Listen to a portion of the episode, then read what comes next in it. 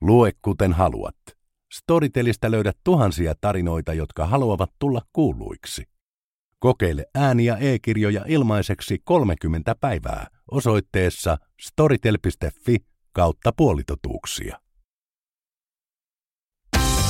Perho ja Pääskysaari. Perho ja Pääskysaari.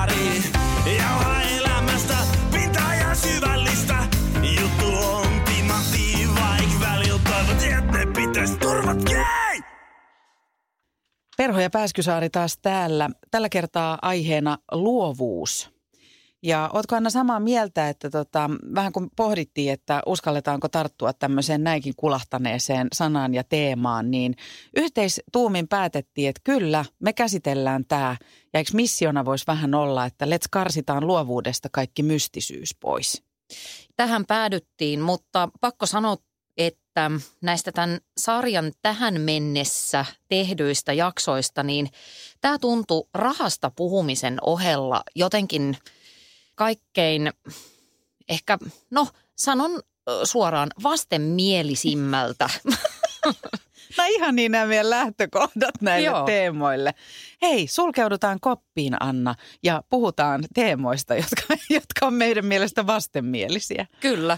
No- Ihan siis sen takia, että aluksi tuntui jälleen kerran, että tästä on sanottu ihan kaikki ja ihan liikaa. Että sitä luovuuspuhetta tunkee korvista ulos.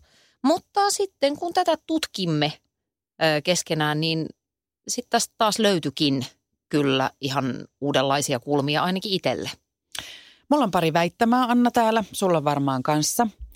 Mä heitän tällaisen Anna tähän, että minä saan kyllä tehdä TV-ohjelmien ideoinnin parissa töitä, vaikkei multa ole koskaan tullut yhtään ideaa TV-ohjelmaksi. Kova, opetathan ton meille kaikille. Joo, joo, Joo. opetan. Joo, hyvä. Heitäks mä mun toisen väittämän tähän Annas heti? tulla vaan. Mä väitän, että äänekkäimmillä mölyapinoilla on pienimmät kivekset. Ja miten tämä liittyy luovuuteen, siihen palaamme kohta toivon mukaan. Ja sitä paitsi tämä ei ole mun väittämä, vaan tämä on Suomen Kuvalehden otsikko vuodelta 2015. Eli tämä ei oikeastaan mun väittämä, tämä on tutkittua tietoa, että äänekkäimmillä mölyapinoilla on pienimmät kivekset. Okei, vitsi kun tekisi mieli jäädä tohon hetkeksi aikaa pyörimään, mutta jos mä kerron nämä mun omat ja sitten ruvetaan purkamaan niitä tässä Tehdään näin. ohjelman myötä. Mä väitän, että luovuus edellyttää tiukan kurinalaisia olosuhteita silloin, kun halutaan oikeasti saada jotain aikaiseksi. Halleluja. Halleluja.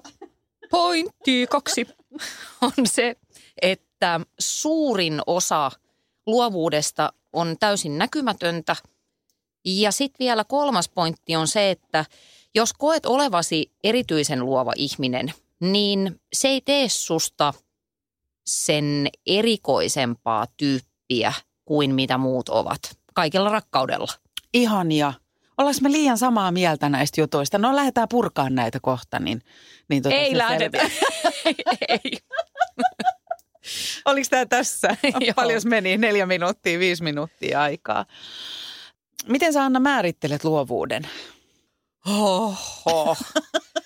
No äh, nyt täytyy myöntää, että tänä aamuna kun vielä valmistelin tätä tai valmistauduin tähän lähetykseen, niin tartuin äh, suuren esikuvani Saku Tuomisen luovuuskirjaan ja huojennuksekseni huomasin, että sä olit jopa roudannut sen itse tänne studioon saakka, että sieltä yritin vähän kuikuilla, että Mulla on tässä se, Joo. ja tota, kiitos tästä lohdullisuudesta, että, tota, että sä tukeudut tähän myös, koska Todellakin. mä tukeudun. joo. Joo. siis sieltä yritin hakea tosiaan juurikin tätä määritelmää, että mistä me oikeastaan edes puhutaan, kun puhutaan luovuudesta, koska se on jotenkin tosi tämmöinen amebamainen ja musta usein myöskin hirveän huolimattomasti käytetty termi. Ja nyt ö, vähän huterasti siteeraan Saku Tuomista, joka sanoi mun mielestä jotenkin näin, että luovuus on jonkin asian tekemistä uudella tavalla. Joo. Se oli ihan oikein, Aha. silleen niin kuin sinne päin. Mutta tota, mä, mä koen itse super tärkeänä lainata sen ihan täysin sanasta sanaan, yes. koska sitten on musta kiinnostava lähteä purkaa sitä, että mitä, mitä kumpikin meistä ö, niillä sanoilla ja sillä sanomisella, niin kuin, tai mitä merkityksiä me sille löydetään. Eli Saku Tuomisen Luova järkevyys kirjassa on tämmöinen määritelmä luovuudelle kuin ö, luovuus on asioiden tekemistä eri tavalla paremmin. Jes, toi paremmin on erinomaisen tärkeä lisäys. No se on. Ja kerro, miksi se on susta tosi tärkeä. Mm, no sen takia kai, että jos nyt lähdetään heti tosi, tosi isolle radalle, niin kaikki ihmiset pyrkivät elämässään kohti jotain parempaa, jotain hyvää. Ja sitten jos ajatellaan, että joku, joku mun elämässä ei toimi tai joku mun tekemisissä jossain työprosessissa vaikka ei toimi tai joku tuote ei ole tarpeeksi hyvä, niin siihenhän sitä luovuutta sitten tarvitaan, että sitä lähdettäisiin skarppaamaan paremmaksi. Kyllä. En mä sitä niin kuin tämän hienommin osaa itselleni selittää. Mutta se on just noin. Ja sitten mä laajentaisin sitä siihen, että kun se alkulause on, että asioiden tekemistä eri tavalla. Mm-hmm. Jos se loppuisi siihen, niin silloinhan se olisi itseisarvo. Yes. Että väen väkisin tehdään jotakin eri tavalla. Ja kun sitä jatketaan pilkun jälkeen sanalla paremmin, on se, että, että se ei ole itseisarvo tehdä eri tavalla, vaan jos joku asia ei toimi tai sen voi vielä tehdä paremmin, niin sitten se tehdään paremmin. Eli why fix it if it ain't broken tulee mun mielestä todeksi tässä. Jes, mä rakastan tota pointtia ö, sen takia, että luovuus niin tosi tosi usein sekoitetaan tämmöiseen erikoisuuden tavoitteluun. Joo. Eli jos me ajatellaan tätä äh, luovaa hullua, joka tuolla äh, Saku Tuomisen kirjassakin mainitaan, niin Joo. siitähän tulee usein mieleen siis luovasta hullusta joku tämmöinen kaislahattu päässä sekoileva – tyyppi, joka maalaa omalla ulostellaan jotain mi, niin kuin omaa kuvia. Että, Hei, nämä on pakko niin. piirtää nyt nämä kuvat, koska sul, mikä se oli, mikä olki, olkihattu? Kaislahattu. Kaislahattuinen ihminen, Joo, sillä joka... toinen silmä katsoo vähän kakkoa ja toinen kohdassa ja sitten maalataan niin kuin isolla kädellä, isommin kuin kyllitäti koskaan. Kun arva, mikä se mulle on. Mulle se on sellainen niin kuin batiikki värjättyihin niin kuin vaatteisiin niin kuin sonnustautunut ihminen, joka tanssii sellaista vapautunutta tanssia paljon jaloin. Yes. Mutta sitten tämä on niinku semmoinen yleinen määritelmä, vähän tämmöinen ilmaisutaidon opettaja. Kyllä, hullu kuvismaikka. Kyllä, mutta sitten on toinen mm, niinku myös määritelmä, joka mun mielestä sit ehkä leimaa sellaista, kun itse on tehnyt 20, yli 20 vuotta niinku luovaa työtä mm-hmm. ja media-alalla, niin mä ajattelen se niinku propellihattuja. Eli mä ajattelen, että se luovuus ei ole vaan näiden propellihattuisten nerojen niin kuin yksinoikeus. Mutta yes. mä ajattelen, että nämä täytyy nyt oksentaa ulos nämä meidän niin stereotyyppiset kuvat siitä, että mitä se luova hulluus on, niin ole hyvä, jatka vaan Niin, ei vaan siis se pointti niin. oli juuri tämä, että, että monesti kun puhutaan luovuudesta, kun se on vähän semmoinen käsite, että me pyritään niin kuin monopolisoimaan sitä aina jollekin ryhmälle, että esimerkiksi taiteilijat ovat todella luovia tai äh, luova suunnittelija, jossa se on siinä jo tittelissä. Me ajatellaan, että tämä on niin kuin niiden yksinoikeus – ja sitten just tämä, että et tehdään juttui eri tavalla silleen luovasti, niin mulla heti nousee niin kuin vähän sillä käsikarvat pystyyn, että eikä tässä nyt tosiaan vaan lähdetä siihen, että, että tehdään jotain eri tavalla tai jotenkin hassusti tai kreisisti sen itse tarkoituksen takia, että eihän siihen tässä pyritä ja siksi toi paremmin sana on tässä ihan siis todella oleellinen. Kyllä. Toinen sana, johon mä tukeudun tässä Tuomisen Sakun määritelmässä aivan niin kuin hulluuteen asti, on tekemistä. Se on, mm. luovuus on tekemistä. Yes joka on se, että kun mä väitin, että mä, minä kyllä saan tehdä TV-ohjelmien ideoinnin ja kehittelyn kanssa töitä, vaikka minulta ei sellaista ole itseltä koskaan tullut. Tiedätkö, se on aina muuten aika silleen masentavaa jossain vaiheessa, että kun mäkin olen aloittanut niin nuorena telkkarissa, mä oon ollut siis 20 mitä neljä vai 25, kun mä oon mennyt tekemään Ylelle suoraa keskusteluohjelmaa viikoittaista. Ja sitten kun sitä tekee muutaman vuoden ja se ohjelma loppuu ja sitten törmää, niin kun, no mulla on ollut sen jälkeen monia vaiheita töissä, mutta sitten muutaman kerran on niin joutunut vastaa kysymykseen, että mitä sä sitten haluaisit tehdä, että millaisen ohjelman sä haluaisit tehdä tai muuta. Ja sitten multa ei tule yhtään ideaa, mä en tiedä. Mulla, niin moneen, mulla ei ole ikinä tullut sellaista, että kyllä, minun päässäni syntyi idea tästä ja tämän minä haluan toteuttaa ja tätä mä lähden puskemaan. Tällaista ei ole tullut. Ja sitten mä kuitenkin tällä hetkellä mun päivät myös täyttyy siitä, että mä oon mukana kehittelemässä niin tuotantoyhtiössä TV-ohjelmia ja jalostamassa muiden ideoita ja luomassa konsepteja. Niin mähän on, mä oon oikeasti joutunut itselleni perustelemaan, että mitä se luovuus on tai mitä annettavaa mulla on ideoinnille ja kehittelylle – mutta tuohon voisikin kysyä sellaisen kysymyksen, että mikä on idea? Niin. Että äh, kyllähän kaikki tekee havaintoja ympäristöstään ja niin kuin sa- saa uusia ajatuksia, mutta sitten se, että jos nyt vaikka lähdettäisiin kehittelemään jotain sisältökonseptia, niin eihän se riitä, että sulla on joku alustava ajatus siitä vaikkapa, että hmm, kuorolaulu on todella kiva ja inspiroiva juttu, vaan mä itse ajattelen, että täysverinen idea on sellainen, missä monta eri ajatusta yhdistyy. Että sit vasta siitä alkaa tulla totta. Jos niin kuin sanoit, että, että vasta kun sitä voi alkaa jotenkin työstää tai siitä tulee konkreettisempi, niin silloin voidaan aidosti puhua – tämmöisestä a- aikuisesta ideasta. Ai että tämä hieroo mun sielua ja ammattiidentiteettiä. Kiitos Anna noista sanoista. Ja mä laajennan tota sillä, että, että nimenomaan mä oon näillä, näillä niin kuin määreillä joutunut itselleni selittämään sen oon, ja purkamaan sen, että mitä se on.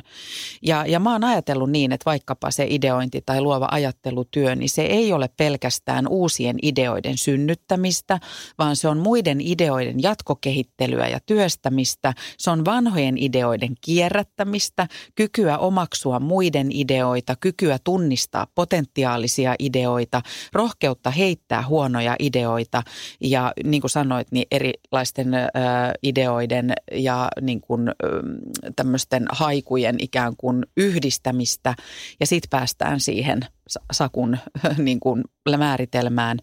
Mä koen, että se on ennen kaikkea lopulta tekemistä.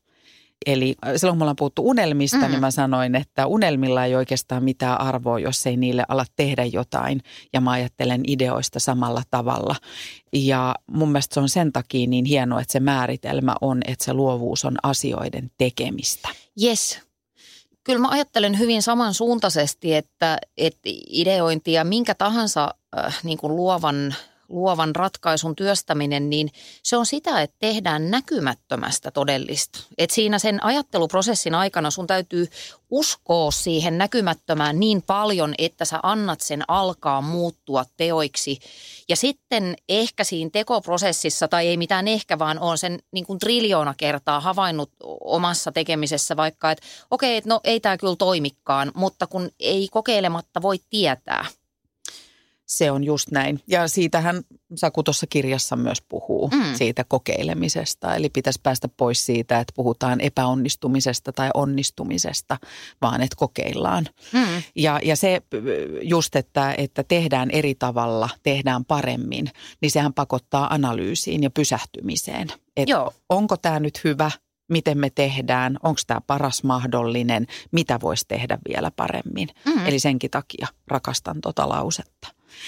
Mutta Anna, mitä sitten vielä, kun puhutaan tuosta, sivuttiin tota, että se ei ole vaan niin kuin kais, kaislahattujen eikä batiikkimekkoisten eikä propellihattuisten yksin oikeus, se luovuus. Mitä riskejä siinä on, jos, jos me niin kuin tavallaan hoetaan tällaisia mantroja tai jämähdetään noihin tuollaisiin ikään kuin kliseisiin, kliseisiin. Kuvi, niin, kuviin siitä, että kenelle se luovuus kuuluu?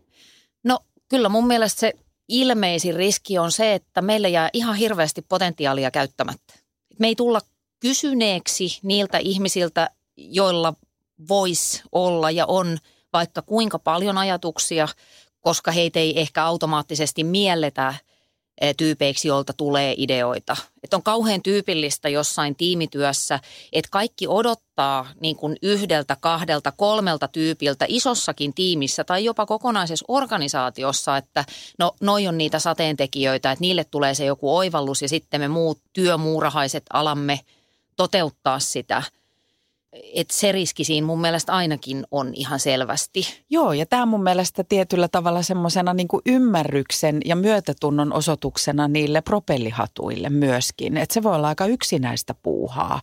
Niin hirveä jos, vastuu. jos se heille niin. kuin jätetään. Että et pahimmillaan tuommoisessa työyhteisössä tai ryhmätyössä se on nimenomaan sitä, että toiset tulee vaan vähän siipeille siihen palaveriin, kun ikään kuin tiedetään jo, että Joo. Jo, joku ne kuitenkin ne ideat heittää, niin mun ei tarvii. Mutta sitten siinä on sellainen, ja tässä mä menen siihen omaan väittämääni, eli, eli tota, kun mä käyn näistä teemoista puhumassa ihmisille ja mä heitän sen Suomen Kuvalehden otsikon sinne, että, että äänekkäimmillä mölyapinoilla on on pienimmät kivekset, niin mulla olisi kiusaus tietenkin tehdä siitä niin kuin sukupuolikysymys, mutta mä en tee, vaan mä nimenomaan linkkaan tämän tuohon ajatukseen, että mun mielestä kenelläkään ei ole varaa tässä valtavassa vaikkapa työelämän murroksessa ja muutoksessa jättää käyttämättä sitä kaikkea potentiaalia, mikä siellä on. Joo. Ja mulle ne mölyapinat tarkoittaa sitä, että ikään kuin jos me ajatellaan niitä niin kuin palavereja, missä mennään ratkaisemaan jotain Joo. ongelmia tai, tai pitää luoda jotakin uutta, niin se on myös kauhean epäkiinnostavaa, jos me tiedetään jo sinne mennessä, että kenen ideoiden kanssa sieltä lähdetään Joo. ulos. Eli ikään kuin ne työskentelytavat on sellaisia, että esimerkiksi vaan äänekkäimmät – saa äänensä kuuluviin tai ne on aina ne samat ihmiset. Ja se, että mä en tee tästä niin kuin sukupuolikysymystä, vaan kuten sä viittasit, niin tämä on muun muassa myös niin kuin introvertti, ekstrovertti kysymys. Joo, ehdottomasti on. Eli, eli tämä on musta semmoinen, että, että mä huomaan, että tämä resonoi porukas, kun kysyy, että onko niin kuin sinun työpaikallasi sellainen kulttuuri, että on erilaisia tapoja tuoda ne kaikki äänet kuuluville. Mm. Joo, ja sitten, että onko siellä vaikkapa nyt työyhteisössä tai missä tahansa yhteisössä, niin onko se sillä tavalla kehittynyttä ja johdettua toimintaa, että siellä on turvallinen ilmapiiri? Koska, no siis väitän näin, karkeasti väitän näin, että, että kaikki luovuustutkimus viittaa siihen suuntaan, että se, se luova ajattelu ja päätöksenteko kyky ja ongelmanratkaisukyky, niin se on parhaimmillaan vain semmoisessa ympäristössä, jossa sä voit luottaa siihen, että vaikka mä avaan suuni ja sanon jonkun tyhmänkin jutun ääneen, niin mua ei niinku raadella elävältä sen jälkeen. Mulle ei naureta, mua ei vähätellen kyseenalaisteta, mua ei mulkoilla silleen, että mitä toikin hiirulainen tossa nytten. Ja ehkä tätä kautta jotenkin – se luovuus myöskin helposti monopolisoituu niille äänekkäimmille tyypeille. Et ne, ne, joilla on eniten itseluottamusta ja ne, joka, jotka ovat vaikkapa ekstrovertteja tai eivät syystä tai toisesta niin paljon kalkuloi sitä, että mitä muut musta ajattelee, niin ne saa sitä ikään kuin airtimea – eniten. Se on just näin. Ja, ja toihan on ihan tutkittu juttu, että se on aika karmaisevaa, jos, jos esimerkiksi yrityksessä on tämmöinen hyvin voimakas pelon ilmapiiri tai semmoinen vaikkapa johto, Joo. joka ei, ei niin kuin salli tämän kaltaista haparointia ja huonojen ideoiden ja, ja niin kuin keskeneräisten ajatusten julkituomista, niin, niin se, siitä ei hyvä seuraa. Ihmiset voi huonosti ja, ja tulokset tippuu. Ja mun mielestä ton kaltainen toiminta, että jos luodaan tollainen kulttuuri ja ilmapiiri, niin silloin ei oikeasti ymmärretä ja vaalita sitä luovaa prosessia, että minkälainen se on, miten kuitenkin herkkä se on. Ja siihen samaan liittyy mun mielestä se, että mihin mä koen, että itse törmää, on se, että mm, Olet varmaan itsekin törmännyt, että on sellaisia henkilöitä, jotka kokee vaikkapa kuinka pitäisi olla – semmoinen tilanne, että voidaan heitellä vapaasti mm. ja lähteä niin kuin ajattelee sieltä kuuloisan laatikon niin kuin ulkopuolelta ja, ja ulkonurkilta, niin, niin siellä on kuitenkin joku tyyppi tai jotkut tyypit, jotka kokee siinä vaiheessa jo – tarpeelliseksi tuoda ikään kuin realiteetit pöytään. Että aletaan latelee, että mikä on mahdollista ja mikä yes. ei ja mitä tämä maksaa ja aikataulu ei anna periksi ja ei meillä ole resursseja. Ja mä olen itse niin kuin sitä mieltä, että totta kai ne pitää tietyssä vaiheessa tuoda pöytään. Mm. Että ei voi myöskään haihatella, että et täytyy olla sillä tavalla niin kuin kuitenkin jotkut realiteetit siinä mukana. Mutta on semmoinen tietty vaihe siinä prosessissa, että se ei luo sellaista ilmapiiriä, että tässä voi lähteä jutut lentoon mua hymyilyttää, kun mä tota, mulle tuli ihan yhtäkkiä mieleen tämmöinen eräs suuren luokan ideointipalaveri, jossa olin kerran vuosia sitten mukana.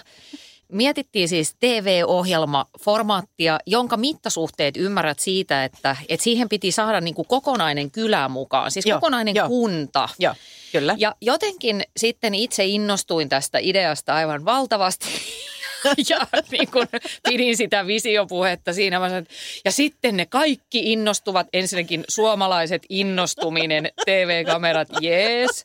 Kaikki innostuu ja tämä päättyy siihen, miettikää se viimeinen kuva on semmoinen, missä on maailmanpyörä ja ne kaikki on siellä maailmanpyörässä ja ilotulitus, jolloin siis silloinen esimiehen, joka oli erittäin eh, tämmöinen – hän oli hyvä esimies ja, ja kannusti ja aina rohkaisi ja tuki, niin silloin hän sanoi, että ö, mitä hän maailman pyörä mahdollisesti maksaisi. Mutta joo, mä y- ymmärrän täysin, mitä tarkoitat, koska mä oon työskennellyt monta kertaa semmoisissakin tiimeissä tai projekteissa, joissa on tämmöistä tuomitsemiskulttuuria kulttuuria tai sellaista, niin kuin, että kilpaillaan siitä, että kuka ampuu ekaksi ne ideat alas, Joo. niin kyllähän se ihan hirveästi alkaa pelottaa. Että varsinkin nuorena muistan, on ollut tämmöisessä tiimissä, niin en mä uskaltanut sanoa oikein mitään, koska mä pelkäsin vaan sitä rangaistusta, että tai jotenkin sitä niin kuin semmoista sarkastista huomioa, että ei tämä toimi. Ja sitten mun tulee tästä niin kuin kaksi, kaksi pointtia mieleen. Mä tartun eka tuohon, mitä nyt sanoit, että, että tavallaan että on niitä tyyppejä, jotka kokee, että sieltä niin kuin täy, heidän täytyy tulla ampumaan jo hyvin varhaisessa mm. vaiheessa ne alas. Tähän liittyy siihen, että mä itse koen, että miten valtavan paljon paremmaksi ikään kuin työntekijäksi ja ehkä jopa ihmiseksi on saanut tulla sitä myötä, kun on oppinut ottamaan palautetta vastaan. Toki yritän sitä myös niin kuin harjoitella, että osaisin sitä antaa, mm. mutta se, että miten paljon paremmaksi vaikkapa kirjoittajaksi tai esiintyjäksi on voinut tulla, että uskallan ottaa palautetta mm. vastaan.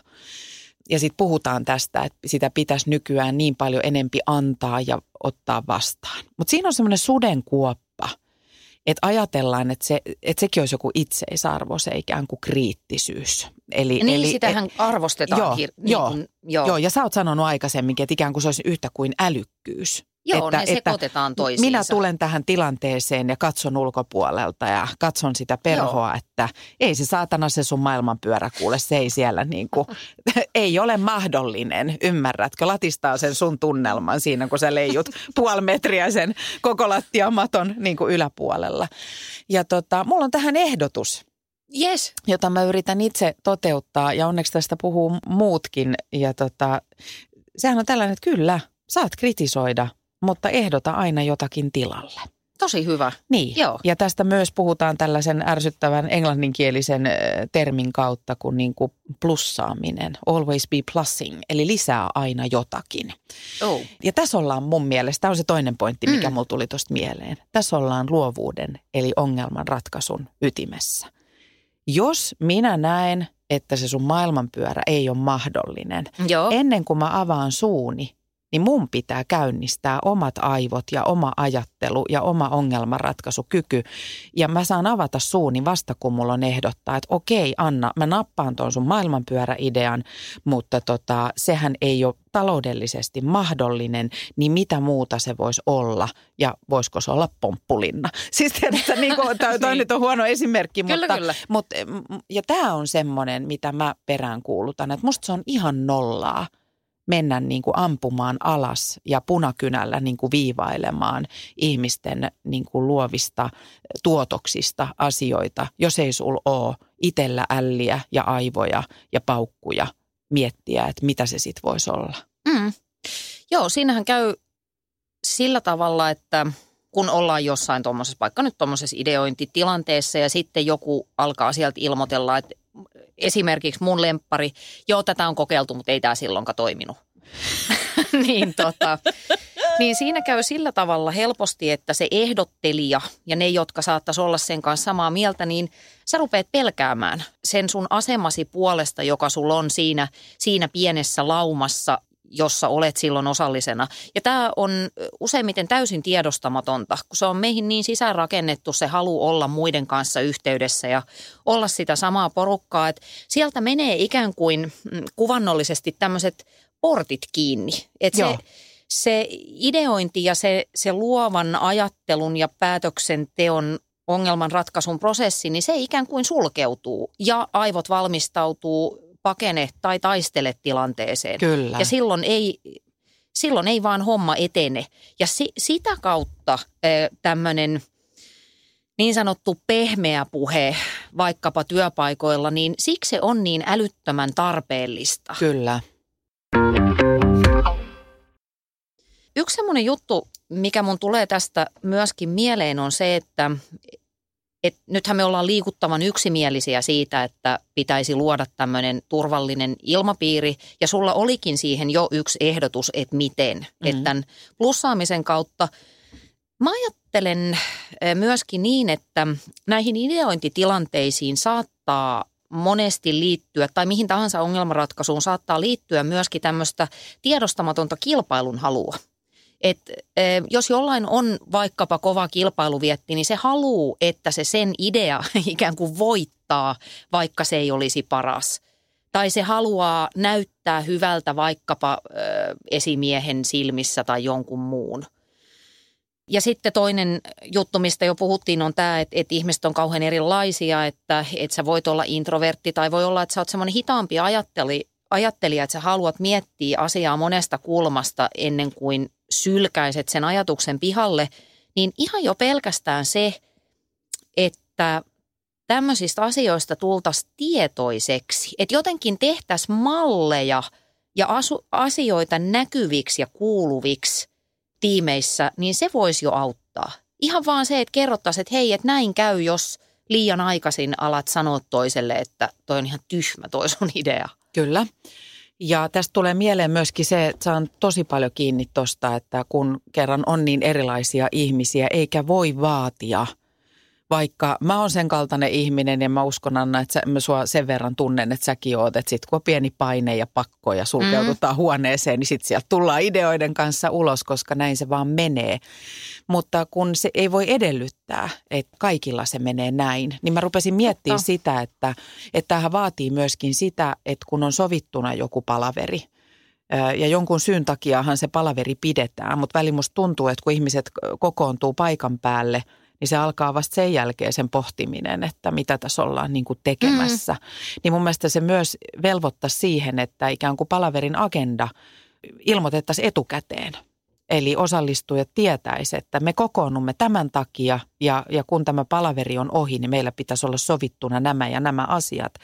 Jolloin kun tämä tapahtuisi muutama päivä aikaisemmin, mm. niin ne ihmiset, jotka ei ole parhaimmillaan huutamassa niitä omia skeidoja, niin kuin puolihajatelmiaan ja maailmanpyöriään niin kuin siinä itse palaveritilanteessa, niin heillä olisi mahdollisuus valmistautua omassa rauhassa. Mm.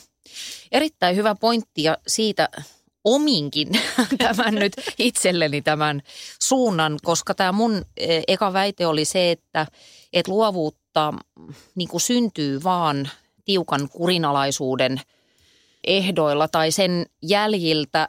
Okei, tämä on ehkä pienesti kärjestetty, mutta ei paljoakaan, että mä oon täysin siinä uskossa ja jotenkin tiedossa, että kun, monesti kun luovuutta ajatellaan, ja tämä on yksi niistä suurista myyteistä, joka liitetään tähän luovuuteen, on se, että et vasta sitten, kun sulla on jotenkin rajattomasti aikaa ja sitten on se mielenvapaus, niin sitten alkaa syntyä sitä niin suuren luokan maailmanpyörää ja riipaset siihen punaviinit päälle vielä, niin sitten on niin kuin, eh, homma kasassa, niin – se on täsmälleen päinvastoin. Tässäkin me ollaan liikuttavan yksimielisiä, se on just näin. Ja, ja mä kanssa niin mietin, että kun on niin paljon ihmisiä ympärillä, joita kuulee, että mulla olisi se haave siitä, että mä kirjoitan sen elokuvan tai TV-sarjan, tai mulla on kirjaidea, mä tekisin sen.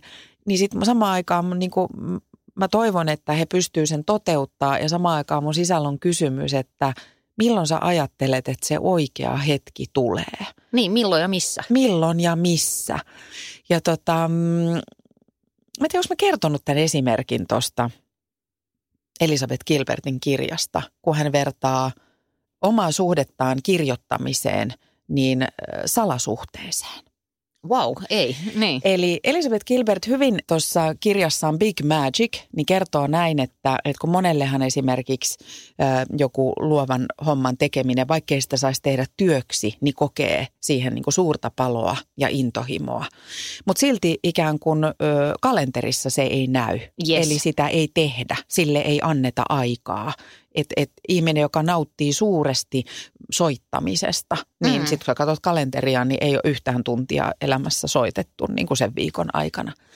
Niin Elisabeth Gilbert, Gilbert sanoo, että, että jos sulla on suhteen ulkopuolinen niin kuin suhde, eli rakastaja tai rakastajatar, niin silloinhan sä löydät sille aikaa. Tiedätkö, porttikongissa viisi minuuttia, koska Totta. sä haluat. Ja sanoi, että hän suhtautuu kirjoittamiseen samalla tavalla.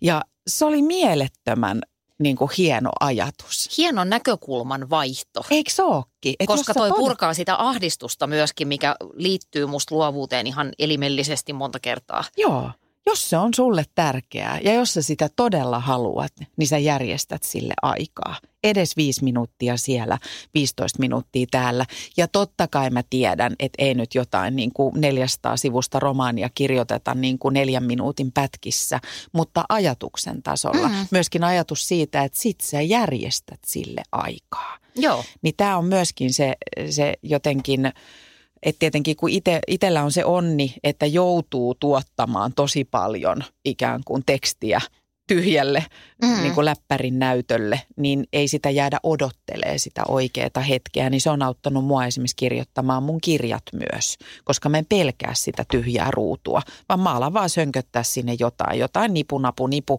ja jotain siihen syntyy. Ja en mä tiedä, onko siinä mitään järkeä, mutta jotain siihen kuitenkin tulee. Mä aina silloin tällöin törmään siihen, että, että joku sanoo, kun mä käyn ironista kyllä, puhumassa paljon tästä ajanhallinnasta ja suunnittelusta. Siis itse täysin sekaisin koko ajan. Hyvä, kun osaan kellon. Mutta anyway, emme anna sen haitata. Niin äh, aina silloin Anna valmennuksia voi tilata sieltä nettisivuilta. edullisesti, mutta ovat myös hyviä. Sä oot ihanaa. Sä oot ihanaa. No mut joo. No. Anyway, siellä sitten monta kertaa viisastelen juuri siitä, että kuinka paljon niin kuin, su- suunnittelen itse kaikenlaista. Tässä mielessäni. Ja sitten aina joku raukka erehtyy kysymään, että no, että eikö se jotenkin murskaa sen luovuuden ja kun sinäkin kirjoitat ja la la la, että sä teet tolla tavalla. Ja sitten niin kun, mä oikeastaan vähän suutun tuosta ajatuksesta, koska se on musta niin nurinkurinen, kun pointti on siinä, että se inspiraatio syntyy nimenomaan siitä tekemisestä. Että mua kyllä ihan vilpittömästi pelottaa se valkoinen paperi, mutta se lakkaa pelottamasta tasan sillä hetkellä, kun siinä on edes yksi lause, eh, vaikkei se olisi yhtään sitä, mitä mä vielä ajatuksissani haen. Et todellakin se pitäisi romuttaa se ajatus siitä, että se luovuus on sellaista ihme jotain paskeri päässä sekoilua, vaan kyllä se on ihan vaan sitä todella arkista tekemistä.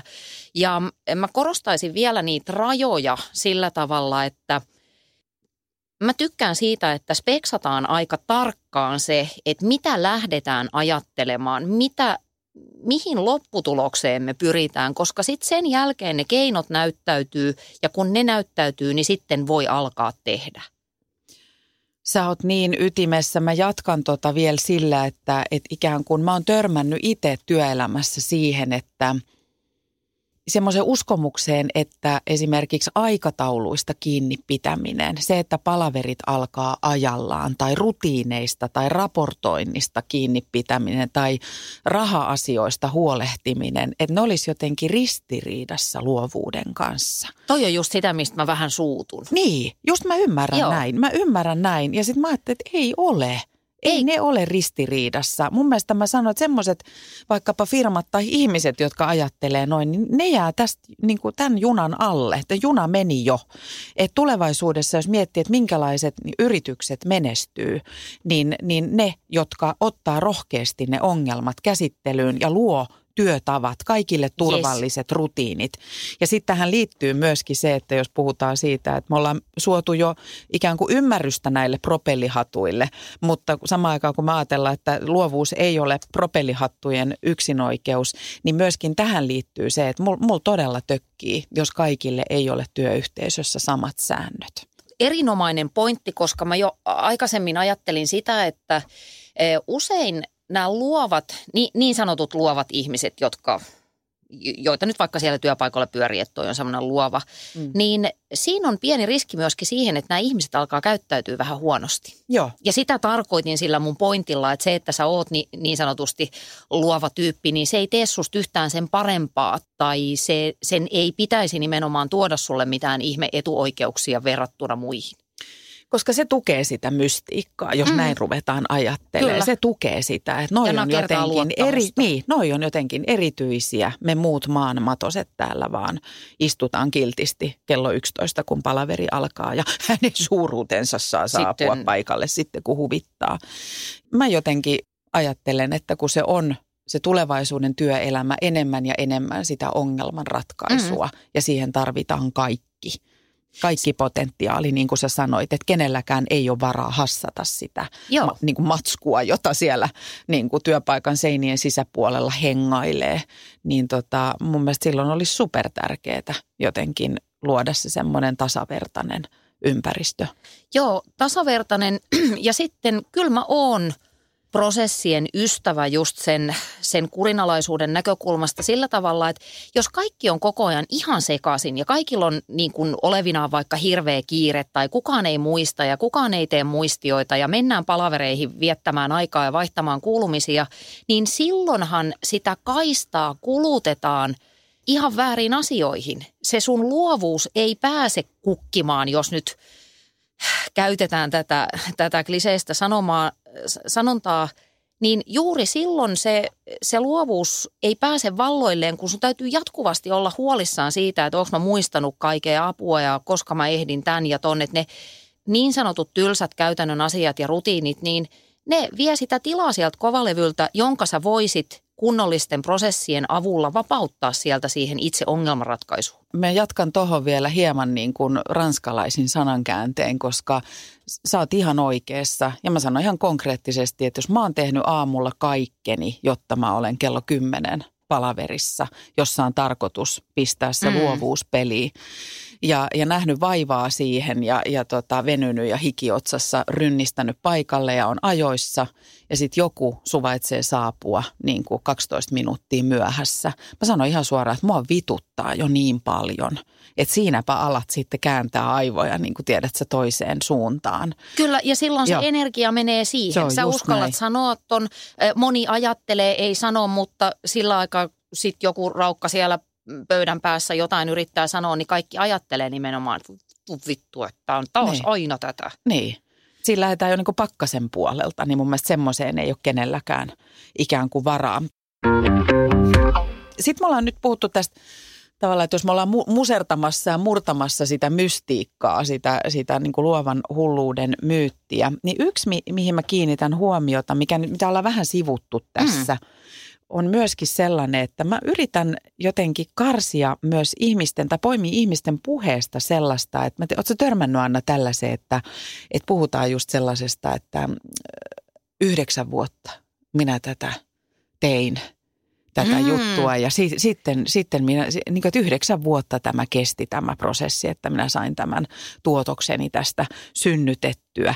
Ja, ja, tai sitten semmoinen niin hirveitä jotenkin sellaisia, että, että miten vaikeaa, miten luomisen tuska.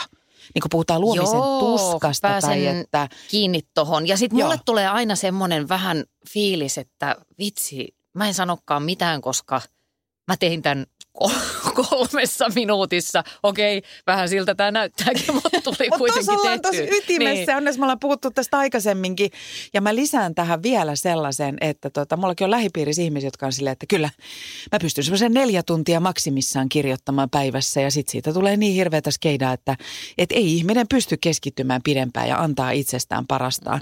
Mä sanon ihan suoraan, että jos yhden yhtä omaa radio-ohjelmaani tai, tai TV-ohjelmaani tehnyt, jos mä pitäisin jostain neljän tunnin rajasta kiinni. Yes. Vaan se vaan läiskitään kasaan, oli tunnit mitä hyvänsä tai kello mitä hyvänsä. Ja sen takia niin nämä on musta vaarallisia tämmöiset, kun mä koen Mm. kuitenkin, että me ollaan niin yksilöllisiä siinä, että miten me tehdään.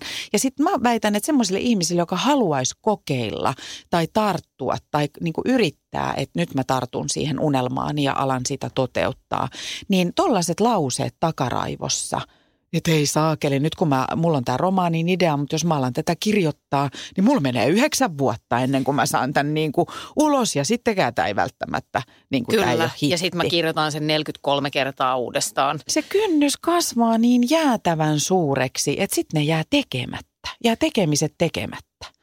Tämä on hieno havainto kyllä. Ylipäätään siis ihmiselämässä mehän noudatetaan valtavaa määrää sellaisia sääntöjä, joita ei ole oikeasti olemassa tai ne ei ole sillä oikeasti totta. Ja pahimmillaan Joo. niistä tulee just ihan järkyttäviä rajoittimia, kuten esimerkiksi tästä näin, että, että se inspiraatio on joku ihmeellinen tunnetila, jota jäädään odottelemaan. Mä en olisi ikinä tehnyt yhtään mitään. Mä olisin niin kuin passiivimallin superkannattaja, jos tota, siitä olisi kiinni, että pitäisi olla joku fiilis. Niinpä. Kun se, se fiilis seuraa sitä tekemistä. Hei, sellainen juttu vielä tuli mieleen, kun oot maininnut nämä propellipäät monta kertaa ja mä tunnistan tämän ihmistyypin. Niillä on, eh, ne pukeutuu niin kuin näennäisesti vaatimattomasti, mutta kun niitä tarkastelee lähemmin, niin sitten niillä on sellaisia niin kuin 180 euron teepaitoja, koska Steve Jobsillakin oli tällainen. Steve Jobs on muuten, niin kuin, mua väsyttää todella paljon. Steve Jobs. Joo, selvä. Sulla ei ole edes iPhonea. Onko sulla Ei, edes iPhonea? mä vastustan iPhonea. En, en oikein muista enää minkä takia, mutta joka Ihan henkilökohtaisista syistä. Edes mennyttä Niin. Steve Jobsia kohtaan. Kyllä. Mm. No niin, rauha hänelle. Kun teemme tätä ohjelmaa, niin edellisenä viikonloppuna Etelä-Suomen Sanomissa oli fantastinen kolumni, No, eh, jonka otsikko kuuluu näin. Persvako-äijät saapuvat silloin, kun asiat menevät pieleen. Ja siis tämä on, tää on pelkkää neroutta. Tämä anna löytyy mennä. Mitä Googlesta. Lainaa jotain. Joo. Sitaatteja, sitaatteja pöytään. Mm. Kun viemäriputki halkeaa ja lokavesi tulvii kadulle, apuun eivät riennä hipsterit jopoillaan. Asfalttimurtuman reunalla eivät kilise nenärenkaat, siellä eivät komeile rastapipot, eivätkä pasteeraa muotiblokkarit kuin korkeintaan ottamassa onnettomuusselfieitä. Sen sijaan paikalle ilmestyy omenavartaloiden ponteva rivistö. Huomioliivit päällä nämä miehet kyykistelevät putken äärellä, valkoiset persvaot vilkkuen.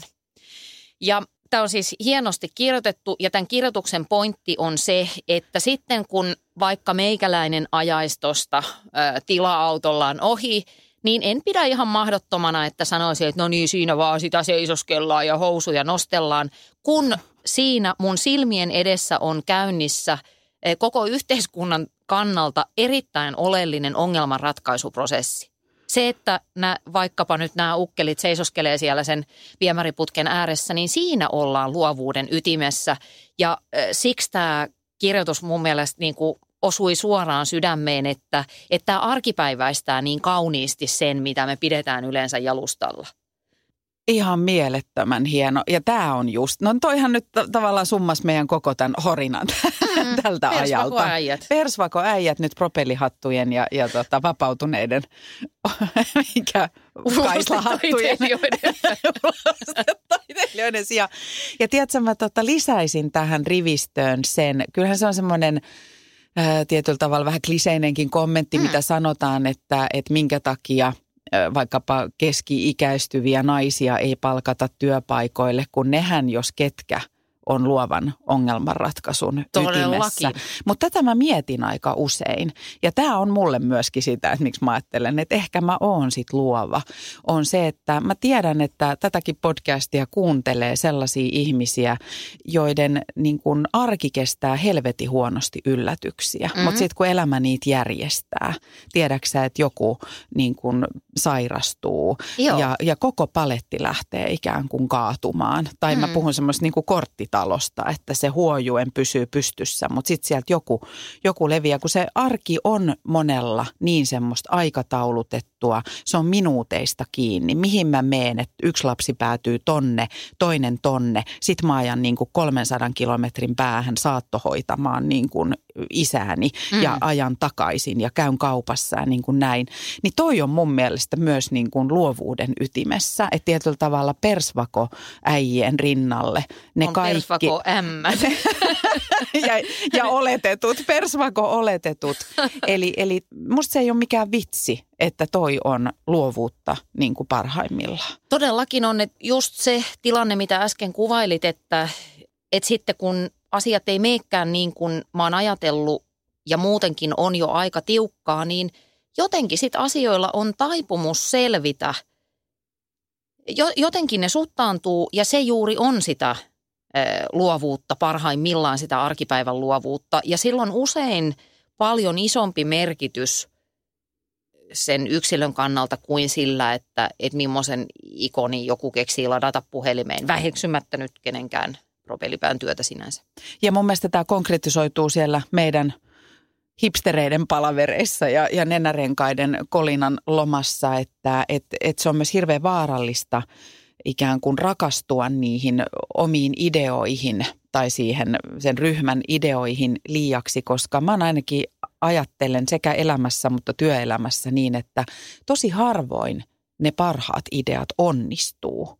Ikään kuin aina tulee jotakin. Mm. Et tiedätkö, että jos se sa, kun saadaan se ihan timanttinen maailmanpyöräidea, niin, niin se hyvin harvoin se menee se niin kuin läpi sellaisenaan, että se ei onnistu. Jo, jotenkin se tökkää. Ja jos siinä vaiheessa ikään kuin iteltä tippuu hanskat, että okei, tämä ei sitten. sitten onnistunut, kaikki tässä oli ihan turhaa, niin mä sanon, että siinä vaiheessa niin kuin persvako – oletetut mukaan kehiin, koska siinä alkaa se luova työ, että mietitään, että miten sitten tämä ratkaistaan. Kun ei tämä idea onnistunut, Joo. mutta tämmöistä tavoitellaan, niin siinä on se väli, joka pitää ikään kuin ratkaista. Ja mulle, mulle se on sitä. mulle tulee tuosta mieleen myöskin se, että ehkä en koskaan ole jäänyt kaipaamaan sit myöskään jotain sellaista ideaa, mikä on hylätty jossain palaverissa tai tohinassa, paitsi yksi juttu mua pikkusen kaivaa. No. Niin kun täysin poikkeuksellinen ja tämä ei ollut edes mun oma idea, vaan mä olin yksi niistä, joka dumasi sitä aivan täysin. Siis Oikeasti? Kyllä, myönnän. Eräs ystäväni tässä, sanotaan ehkä nelisen vuotta sitten, niin hän sanoi, että että hänellä on semmoinen idea, että pitäisi olla tämmöisiä niin kuin, ikään kuin lavetilla vedettäviä pieniä saunoja ja kylpytynnyreitä, joita voisi viedä vaikkapa Mannerheimin tielle. Ja sitten hän siitä tempautui kuvailemaan tämmöistä saunafestivaalia ja miettikää nyt, kun kaikki ulkomailla. Sitten sit mä olin just se, niin päivän pasuuna. Kyllä. Perho. Pasuuna alkoi taas laulaa ja siinä oli muitakin. Me oltiin sillä että no joo, he, he. Ja kuule, ei mennyt kuin puolitoista vuotta, niin ensimmäinen palju ilmestyi tuohon Mannerheimin tien kulmille. Nyt vä, musta tuntuu, että vähän väliä, kun ajelen ympäri Suomea, niin näitä paljuja ja saunoja hilataan paikasta toiseen. Ja juuri eilen mm, vai e, anteeksi, edellispäivänä, tätä tehdessä on siis keskiviikko, maanantai-aamuna, niin eikös tuolla vanhan ylioppilastalon edessä siis keskellä Suomen pääkaupunkia tupruta savua ilmoille sellainen pikkuruinen sauna? Öö, sinne meni miljoonat. Mutta mu, noin muuten niin aika harvoin sit, en, en pysty muistamaan, että mikään muu idea olisi tullut jälkikäteen niin, että no olisi pitänyt. Mutta hei, mä kysyn Jenni sulta vielä – tähän loppusuoralle semmoisen jutun, että mistä sä niin kun, millä sä ruokit sitä omaa luovuuttasi? Miten sä saat sen prosessin käyntiin, kun sä oot sen valkoisen paperin edessä? Tai sanotaan, että on maanantai-aamu ja vähän nihkeä olo ja ei oikein jaksaisi ja voi kun pääsisi takaisin nukkumaan, niin millä manipuloit sitä omaa ajatteluasi? Mä ehkä vähän pakitan tuosta hetkestä, koska jotainhan on pitänyt viikonloppuna tapahtua, mm. että mulla on jotain, mitä naputtaa. Eli, eli kysehän on siitä, että, että pitäisi ehtiä elää tätä elämää, pitäisi ehtiä ajatella ajatuksia, pitäisi ehtiä vaikkapa lukea lehti kannesta kanteen, niin kuin kysymättä itseltä, että kiinnostaako mua nämä kaikki otsikot ja jutut. Eli se on mun mielestä sellainen, niin kuin, se on elämäntapa ja valinta, mutta se, että se, mä en voi olettaa, että kun mun työ on sitä, että se monesti odottaa se tyhjä ruutu siinä, mm. niin jos mä siinä vaiheessa alan kaivelee ja keksii – niin tota, se, se tuntuu hirveän raskalta. Mutta sanotaan, että se on ehkä 40 prosenttisesti se sit on sitä, mm-hmm. että mä alan siinä hetkessä kaivelee ja keksii. Mutta kyllä siitä reilu puolet on sitä, että mulla on jotakin rekisteriä, jotakin tarinoita, jotakin haikuja jostakin, jotakin, mikä asia mua on puhuttanut tai mietityttänyt. Niin kuin tämmöistä pohjavirtaa. Pohjavirtaa, niin. nimenomaan jotenkin sellaista. Ja sitten mulla tulee mieleen tästä, että mun, mun ystävä, joka myös on media-alalla, niin oli ollut tämmöisessä käsikirjoitusseminaarissa ja siellä oli joku HBOn käsikirjoitusguru ollut ja sieltä oli kysytty, että mit, miten sä niin semmoisen menestyssarjan kirjoitat. Ja sitten se on silleen, että elä tätä elämää, että niin rakastu, eroa, pety, vedä kamaa, niin kuin sammu ojaan. Hetki mä kirjoitan, ja... uh, vedä kamaa. Mehän emme tietenkään perhon kanssa tällaista suosittele, mehän vaan siteerataan tätä. Mutta tavallaan se pointti oli se, että sit vasta, kun sä tiedät elämästä, sä voit kirjoittaa elämästä. Mm. Ja tota, musta se on hieno ajatus ja mä en tarkoita, että ei linkkaannut mun mielestä mihinkään ikään, mm. että joku niin kuin parikymppinenkin voi tietää ihan helkkaristi elämästä ja kokenut paljon enempi kuin me, me tota, ikääntyneemmät lajitoverit. Mutta tota, mä niin kuin ajattelen niin, että ja mulle se tarkoittaa sitä, että mulla on oltava vapaa-aikaa, mulla on oltava aikaa ajatella ja, ja niin kuin tutkia asioita. Teekö sä noin? Ajatteleeko sä noin? Joo, en, en sillä tavalla tietoisesti, että jos mä nyt vaikka luen sitä sunnuntai-hesaria, niin en mä siinä varmaankaan niin ajattele, että no niin, että valmistelen itseäni tuleviin koitoksiin, mutta se on mulle semmoinen niin kuin ehkä elämäntapa se mm. uteliaisuus ja just se, että yrittää vähän niin kuin ohjata itteensä tutustumaan asioihin, jotka on itselle vieraita siis ei, ei mitenkään kauhean sy- syvällisesti, mutta kuitenkin, että on, on jatkuvasti kiinnostunut siitä, mitä ympäristössä tapahtuu. Se on yksi. Ja sit sä oot joskus paljastanut, että ehkä just toi, että kun se on sun vähän niin kuin ammattitauti tai el, okei okay, elämäntapa, mutta mm. myös niin kuin elämäntauti mm. siinä, että se joskus et avaa sitä lehteä. Joo. Koska sä niin suojelet itseäsi siltä, että saakeli sit taas lähtee jotkut prosessit käyntiin. Todella. Siis niin. teen ihan tietoisia valintoja myöskin siihen, että esimerkiksi en en avaa sunnuntai-hesaria, vaan luen kirjaa tai teen jotain muuta, koska välillä se luovuus on myös rasite. Se, mm. että se ajatus lähtee johonkin laukalle ja mä oikein tiedän, että ei, ja mieheni siis auttaa minua tässä. Sanoo, että mä jemmaan nyt tänne Hesarin C-osan, koska mä en jaksa sitä, kun sä raivoot. Mutta tota, mä käytän sit myöskin semmoisia stimulantteja, mitä mä oon huomannut, että auttaa. Että mulla esimerkiksi kofeiini, mm. ihan siis se aamukahvi mm. ja siihen Hesarista joku hyvä raivoa herättävä pikkuutinen, niin kyllä lähtee. Sitten alkaa sellainen näppiksen hakkaaminen, kyllä. että oksat pois. Sitten liikunta, siis kyllä kyllä mä ajattelen, että osa mun työtä on liikkuminen niin ankelta kuin se kuulostaakin, että, että sitten kun on hyvässä, ylipäätään hyvässä fyysisessä vireessä, niin se on musta ehkä vähän jopa semmoinen perusedellytys, ja siis tarkoitan vireellä ihan vaan sitä, että olisi levännyt hyvin, eh, syönyt hyvin, nukkunut hyvin. Et niin, niin boring se pohja on.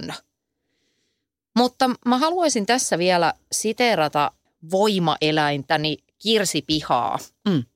joka tota, blokkas fantastisesti, mä luen tästä ihan suoraan, että mä osaan siterata tätä oikein, niin Kirsi kirjoittaa näin, että Ärsyttää aina, kun joku toteaa, kuinka parhaat ideat tulevat suihkussa tai lenkillä ja sen takia työn tekemisen sijaan pitäisi olla enemmän lenkillä tai suihkussa. Parhaat ideat eivät putoa päähän puusta pyytämättä ja yllättäen, eikä paras ajattelu tipahda lahjaksi sohvalla maaten. Paras ajattelu syntyy kovasta työstä. Hmm. Ja mä ajattelen, että se kova työ on sitä jatkuvaa itsensä kehittymistä ja kiinnostumista, vuorovaikutusta muiden ihmisten kanssa ja myöskin sitä, että sä altistat omaa ajattelua ja niitä niin kuin ainutkertaisilta tuntuvia ideoita muiden ihmisten armoille. Ja tämä palaa taas siihen, mistä olet monen otteeseen Anna tänään puhunut, on se ikään kuin itsensä tunteminen ja niiden omien rituaalien luominen mm, ja omien joo. rutiinien luominen. Kyllä. Ja tota, mulla tulee myös mieleen tämmöinen ihan fantastinen kirja kuin Daily Rituals, How Artists, Artists Work. Tämä on Mason Curryn kokoama kirja. Ja hän on sekä haastatellut tunnettuja ihmisiä, että kerännyt niin kuin tunnettujen ihmisten päiväkirjoista ja elämäkerroista ikään kuin heidän – tämmöisiä päivittäisiä rituaalejaan. Ja hän perustaa sen siihen, että, että mikä on mahdollistanut, että nämä ihmiset on pystyneet mm. luomaan sellaisia, säveltämään teoksia ja kirjoittamaan kirjoja ja, ja tota, tekemään koreografioita. Ja täällä on yksi, yhden tämmöisen koreografin äh, story. Tämä on tämmöinen kuin Twyla Tharp. Ja hän kertoo, kuinka hän herää joka aamu 5.30. Sitten hän pistää treenivaatteensa päälle, äh, laittaa säärystimet ja kolit college ja hatun päähän. Sitten hän kävelee Manhattanin kotinsa ulkopuolelle, viittilöi itselleen taksin ja sanoo taksikuskille, että vie mut Pumping Iron kuntosalille.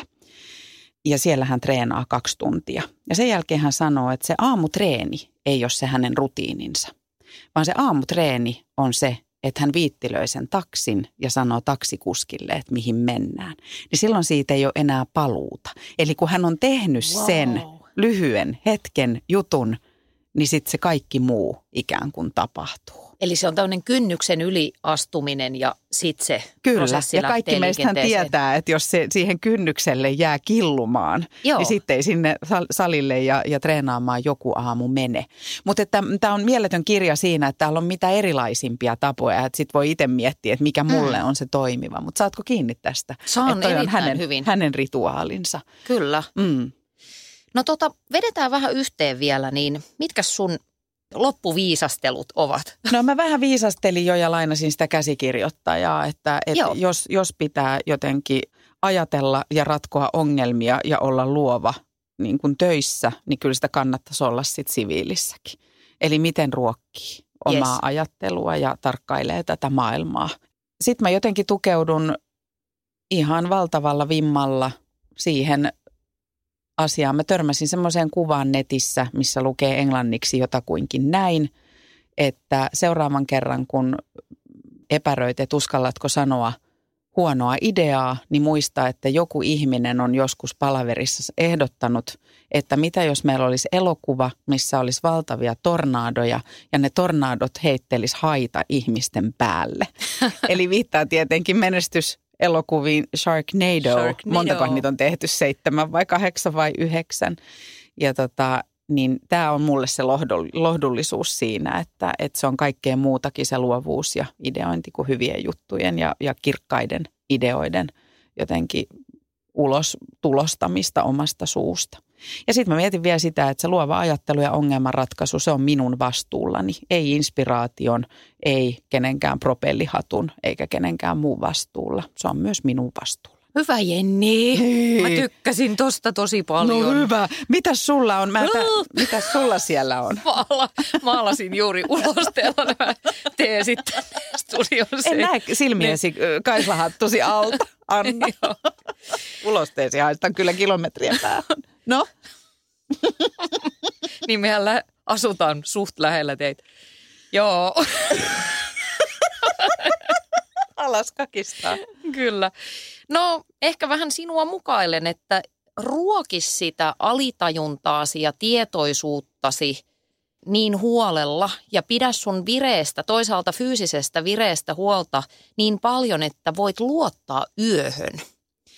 Ja mä tarkoitan tällä sitä, että silloin kun, jos suhtautuu luovuuteen kuten tämmöiseen olioon, niin tai lemmikkieläimeen, niin pidä siitä mahdollisimman hyvää huolta, niin se tekee sitä juttua sun puolesta. Ai vitsi, miten hieno ajatus. Kyllä, meni kylmät väreet.